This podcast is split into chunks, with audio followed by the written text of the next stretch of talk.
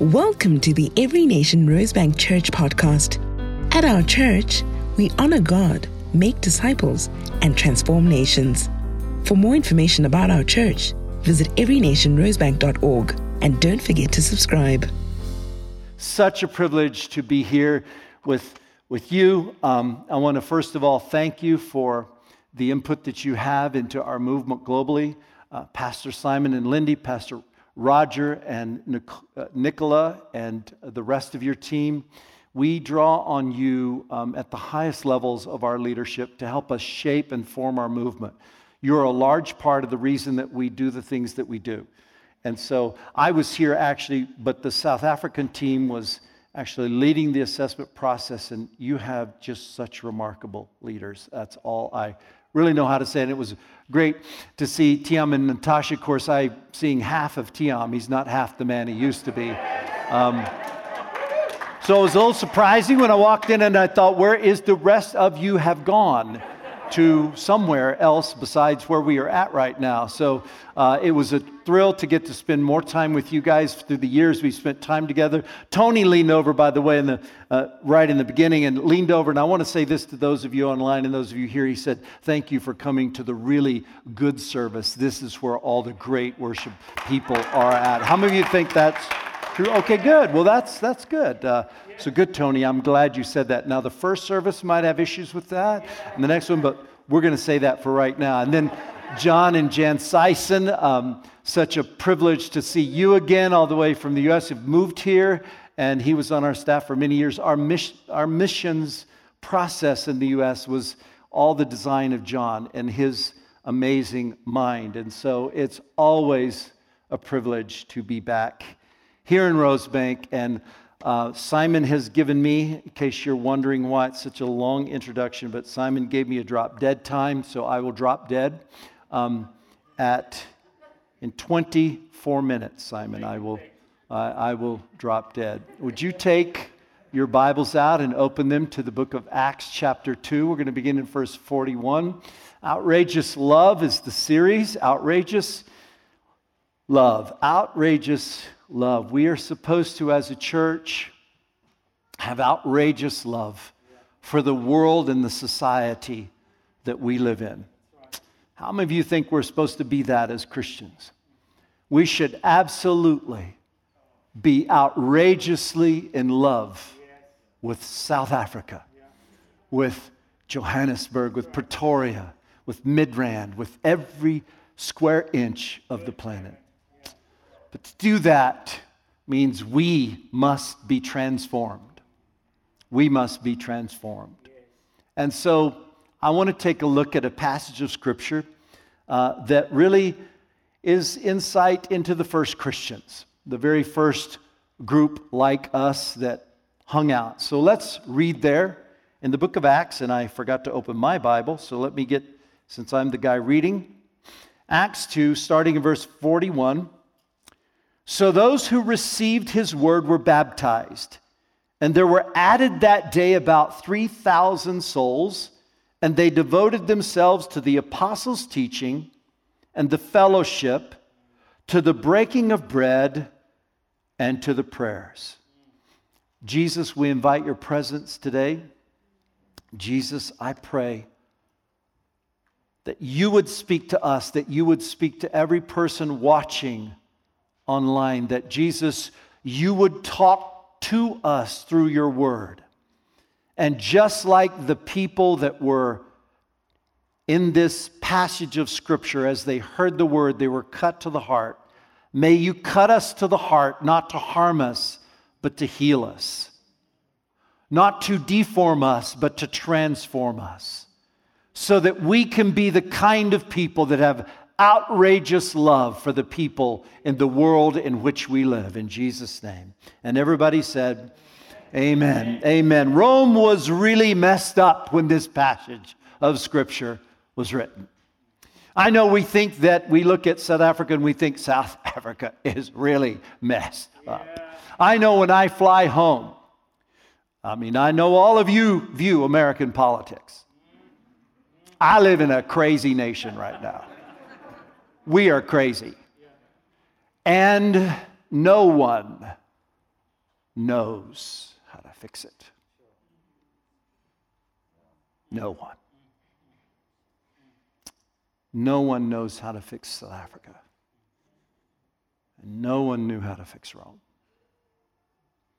John Wesley coined a phrase a long time ago as he opened the door in London and looked at the massive depravity and poverty in London. And it, it so overwhelmed him, he couldn't find words for it. So he coined this phrase complicated wickedness. How many of you like that phrase to describe what you find out that, that we're supposed to love outrageously? It's complicated. You try to touch the poverty issue, and it's connected to every other issue. And you can't fix that because of this and that, and then you can't touch the racism because it touches this, and you can't, and you just step back and, like, oh, Jesus, help. Now, this passage of scripture was written right after Jesus came and inserted himself to pull off redemption of the great rebellion of humankind that creates the complicated wickedness. So when I step back and I say, why is the US messed up? It's not because of our presidents or our Congress or our Senate. It's because of the great rebellion against God the Father. And when you rebel, it creates complicated wickedness in your marriage and your family and your kids and your society and your jobs and the race and everything else. It's complicated. Jesus had just completed the act of redemption to save humanity from their great rebellion. Now, remember, he had just done it. Two months, it, it just, just happened. Rome was burning. Rome was horrific. You think South Africa got issues? Rome got issues on top of issues. On top of issues. Let me give you kind of a window into because because Jesus is coming to fix it.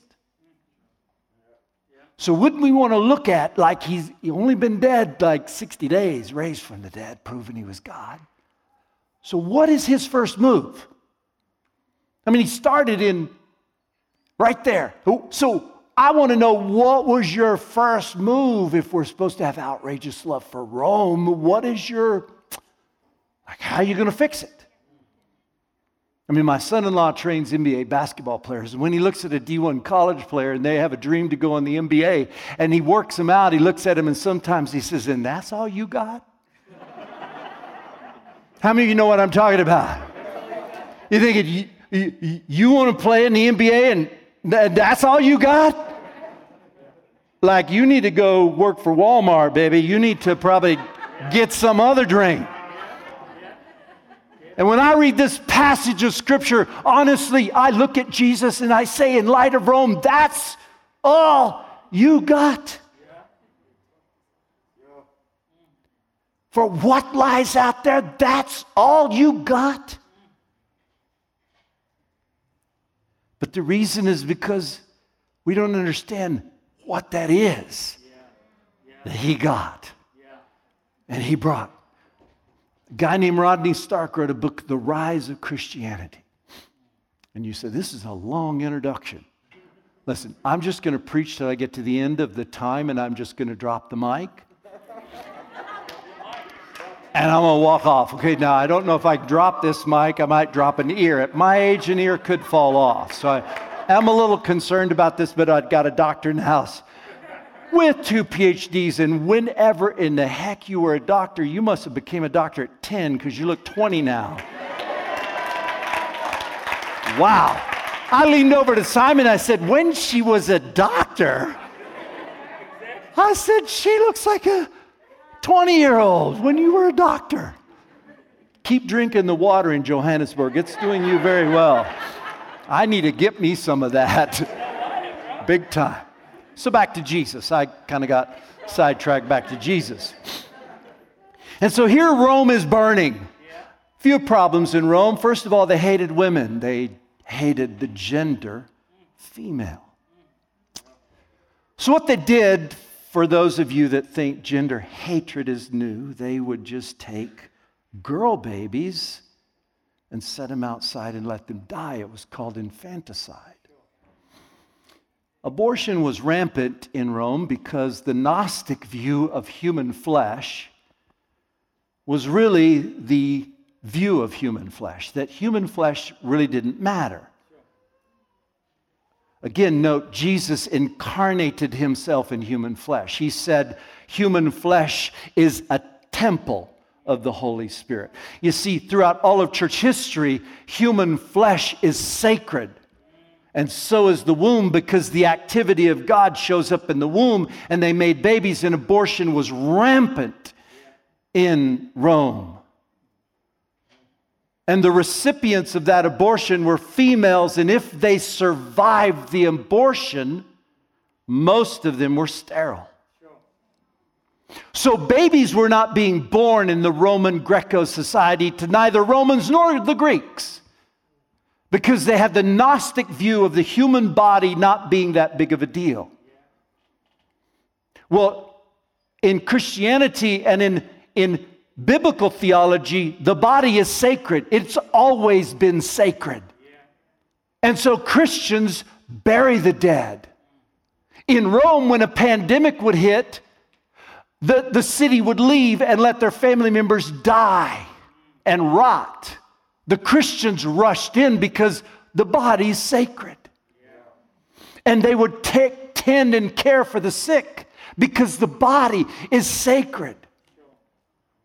So the first Christians, when they stood up and they looked at Rome, they said, We're not going to kill female babies because they are sacred and they're equal to men. We're not going to kill the babies because that's infanticide is murder. We're not going to present. So they immediately were so countercultural. Why do you think there are so many women written about in the New Testament in an anti female world? The reason is because they were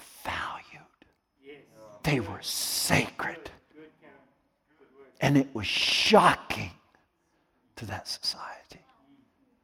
How do you fix it? Well, we'll get to that in a minute. Rodney Stark says that part of the reason that in 300 years Christianity brought down the entire philosophical construct of Rome and turned it into Christianity is because Christians begin to have babies and women were honored. Their population exploded. Why did Rome have to conquer the barbarians? Because they had no people. So they had to fill their cities and their armies and their businesses with barbarians. It was wicked. I mean, we could go on and on. And God's first move was to change the heart of the people that said, Yes, Lord, and shift their devotion from one thing to another. That was his first move from de- being devoted to your self centeredness and your Stoic Epicurean philosopher ideas and the Greek God ideas and the worship of Caesar ideas and the worship of yourself ideas and the worship of everything else that you are devoted to. The first move is I'm going to change your devotion and I'm going to move your devotion from this to that because we have to have outrageous love, and the only way to change that is for me to change your devotion. Now, this is a bizarre twist to me. Rome is burning, and God's first move, the impulse of the Holy Spirit is, and they devoted themselves to the apostles' teaching. Now, let's talk about that for just a minute. Why would that be? I mean, Rome is burning, and you're going to have a meeting and listen to Simon Lerefolo preach? You got to be kidding me. Well, let me tell you something. When you say yes to Jesus, you have to be transformed or you have nothing to say to that world. nothing to say to that world. I remember when I first walked into Mid Cities Church in Midland, Texas. I mean, nasty C was in my head. Now, I thought it was Bible. I thought DTS was like in the Bible. Are you tracking with me? But I had just said yes to Jesus. I had just said yes. But imagine me sitting down in a church service and the apostles teaching disagreeing with nasty C. I'm sitting there thinking, you got to be kidding me. But I was cut to the heart. I was cut to the heart. And I left and I couldn't wait to get back again to sit down to be under the apostles' teaching. And I was cut to the heart. And for 40 years, I still am cut to the heart when I sat under the preaching of the word. Because if I'm going to love them, I have to be transformed by the renewing of my mind. And it cuts through layer after layer and year after year after year. Now, this word means devoted means with intense effort. It means every day. You eh, because because this is what his presupposition was. It's going to be hard to devote yourself to the apostle teaching. How many of you know it's hard to come and listen to Simon every single week preach? The idea is this that to devote yourself from something is an intense work. On, How many of you know if you're going to be devoted to health like Tiam? Tiam, was it a devotion? Every day did you have to sit up in your chair and say no to cheesecake? Did you have to do that? To be devoted to something means every day it's going to be hard. There's going to be obstacles. It's going to be difficult. There's going to be opposition. Satan himself is going to come to stop you. But if you want to love them outrageously, you have to change your devotion and move from nasty C to Simon L.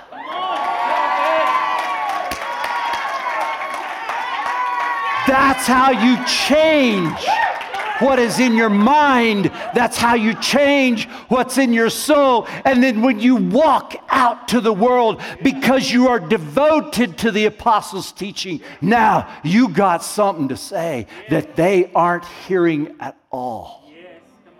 At all.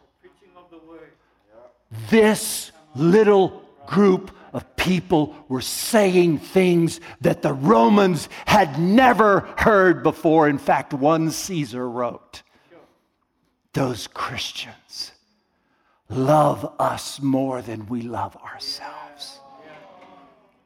When Licinius and Constantine sat down and penned the Edict of Milan in 300 and some odd BC, just 300 years after Jesus' death, it was a political decision because those Christians had changed Rome. And this was what they said their God is the most powerful amongst the gods. Why? Because the apostles' teaching cut to the heart. The word of God is quick and powerful and sharper than any two edged sword. It pierces even to the dividing asunder of soul and spirit and joint and marrow and is a discerner of the thoughts and the intents of the heart. And to get there, you have to set under the apostles' teaching over and over and over and devote and redevote and redevote. When I get home, I've been gone a long time.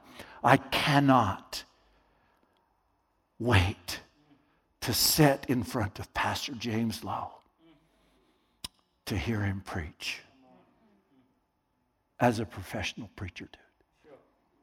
The second thing that is so strange to me is it. I'm change your devotion from nasty C, from DTS, to the apostles' teaching. I'm going to change your devotion Because to love them, there has to be something special here. And they're going to devote themselves to the fellowship, shared life. Now, let me tell you something. My friends were so messed up and so far away from God. When I first said yes to Jesus, I looked at them and I knew I didn't know. But I knew the crazy group of Christians I was building family with, they knew. I knew I'm not the body of Christ, so don't ever say, I'm the body of Christ. No, you're not. You're a member, but you're not the body. When we come together, we're the body. How many of you are glad we got one another? How many of you know if you get stumped by something nasty, he says, How many of you know somebody, you may not know, but somebody knows? He says, And they devoted themselves to the fellowship. And listen, building spiritual family is hard. How many of you know just a black person, a white person to build family is hard? Then you add the green person, the mulatto person, the mixed up person, the good dancers and the bad dancers, the opinionated and the sweet, the mean, vicious, vile. It's a miracle.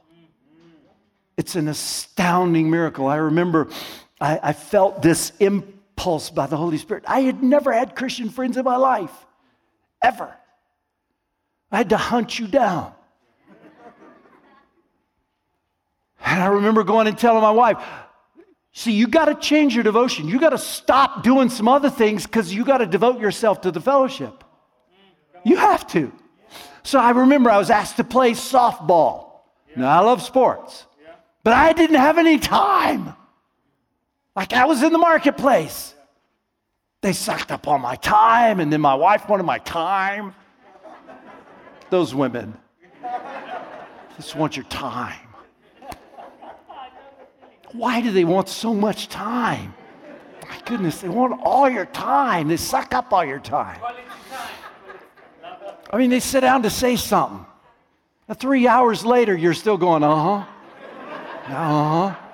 It's time, Simon. Time. So I looked at my wife and I said, honey, they want me to play softball. She goes, great. I said, no, it's not great. I don't have any time. And I looked at her and I said, but I'm signing up. She said, oh, you're kidding. Because how many of you know my wife actually wanted me to get saved? Yeah.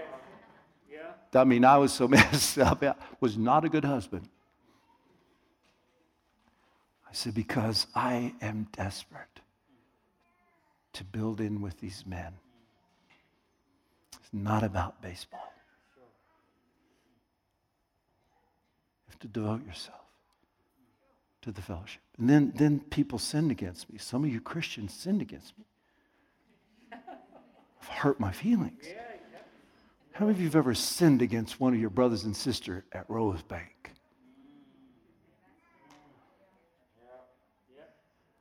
Now, how many of you forgave him? Some of you still working on it. Fellowship is hard, isn't it? But you know what the world needs to see? People sin against one another and forgive, confront, reconcile, and stay together. Still thinking, dog, how's that going to fix Rome? That all you got? And then he says this, and he said they devoted themselves to the common meal, to breaking of bread. How many of you love that he said eat together? Sorry, Tiam, he did not say vegetarian. He said eat together. I told Tiam, I said, look, Tiam, when you get to heaven, they're not going to let vegetarians in. So at heaven, they're going to have a burger stand, and they're going to look at you and go, yeah, you, but you got to eat a burger. And this is not a vegetable burger is like an animal died for this burger. God killed an animal in the Garden of Eden, so he led, I'm following his lead. Anyhow, breaking of bread. What was the breaking of bread in Mediterranean society? Um, a relationship had a dynamic shift when a meal was had. It's still that way today. dy- dynamic shift. In fact, in those days and in that culture, and it is still that way today, if you break bread together, you would never betray that person ever again. Because you are now in a relationship bond. Why do you think that Jesus waited for the betrayer, Judas Iscariot, to be seated at the common meal to look at him and say, Betray me now? Betray me now. It was at the common meal. Betray me now.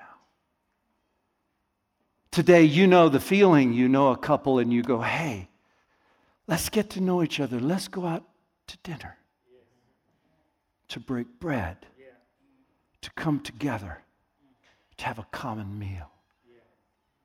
Jesus, when he sat down to have communion with his disciples, that was the common meal, with one exception there was no lamb. There was no lamb at the meal. Why do you think there was no lamb at that meal? Because he was the Lamb of God. So the breaking of bread. If we're going to change the world, we need to devote ourselves to the breaking to pull people into our very lives and break bread with them and say, I not only bring you in as a friend, but I will never betray you. Finally, he ends, and sorry, Si, I know I'm drop dead right now. Uh, five more minutes. Um, then he says the prayer. This is so odd, the prayer. They devoted themselves to the prayer. There is no way we can figure out how to fix. I mean, I couldn't even fix my marriage, let alone fix the world. Cry out to God in prayer. You know, in Psalms, when you're reading the book of Psalms, there's when a psalm begins with, Oh Lord, or My God. You know what that's called? That's called an invocation. That's actually called an invocation. You're invoking God into the situation because ain't nobody know what to do now. So Psalm 3, the first psalm that David wrote that's the complaint or the that, that psalm, he starts with, "My God, his son is chasing him to kill him. He lost his kingdom." He had sinned against Bathsheba. There was incest and rape and murder in his family and his kids, and his kingdom was gone. And there was no way a human could figure that out. And he said, My God, many are my enemies. Many are rising against me, and many more are rising. My God, my God. And then he just said, But you're my shield. You're my glory. You're the lifter of my head. You're the answerer of my prayers. Uh, we can't figure it out. We can't. The church is probably more than what we just talked about, but it's never less than that. It is never less than devoting yourselves to the apostles' teaching. It is never less than redevoting your lives to the fellowship, to the breaking of bread, and to the prayer. My God, we come to you, we invoke your presence now. My God, the reason that we have hope is not because of our government. My hope is built on nothing less than Jesus' blood and righteousness. I dare not trust the sweetest frame of my life, Jesus. The best of days is not what I put my trust in. I dare not trust that, Lord Jesus. We don't put our trust in good days. We don't trust in any of that. We trust in you. We have gigantic hope for South Africa because our hope is in you and nothing less will we ever build our hope in. God, help us to have outrageous love. And may we be a place that you can trust to bring the broken world. In Jesus' name, amen. Amen. Let's give Pastor Karen a round of applause. Thank you so much for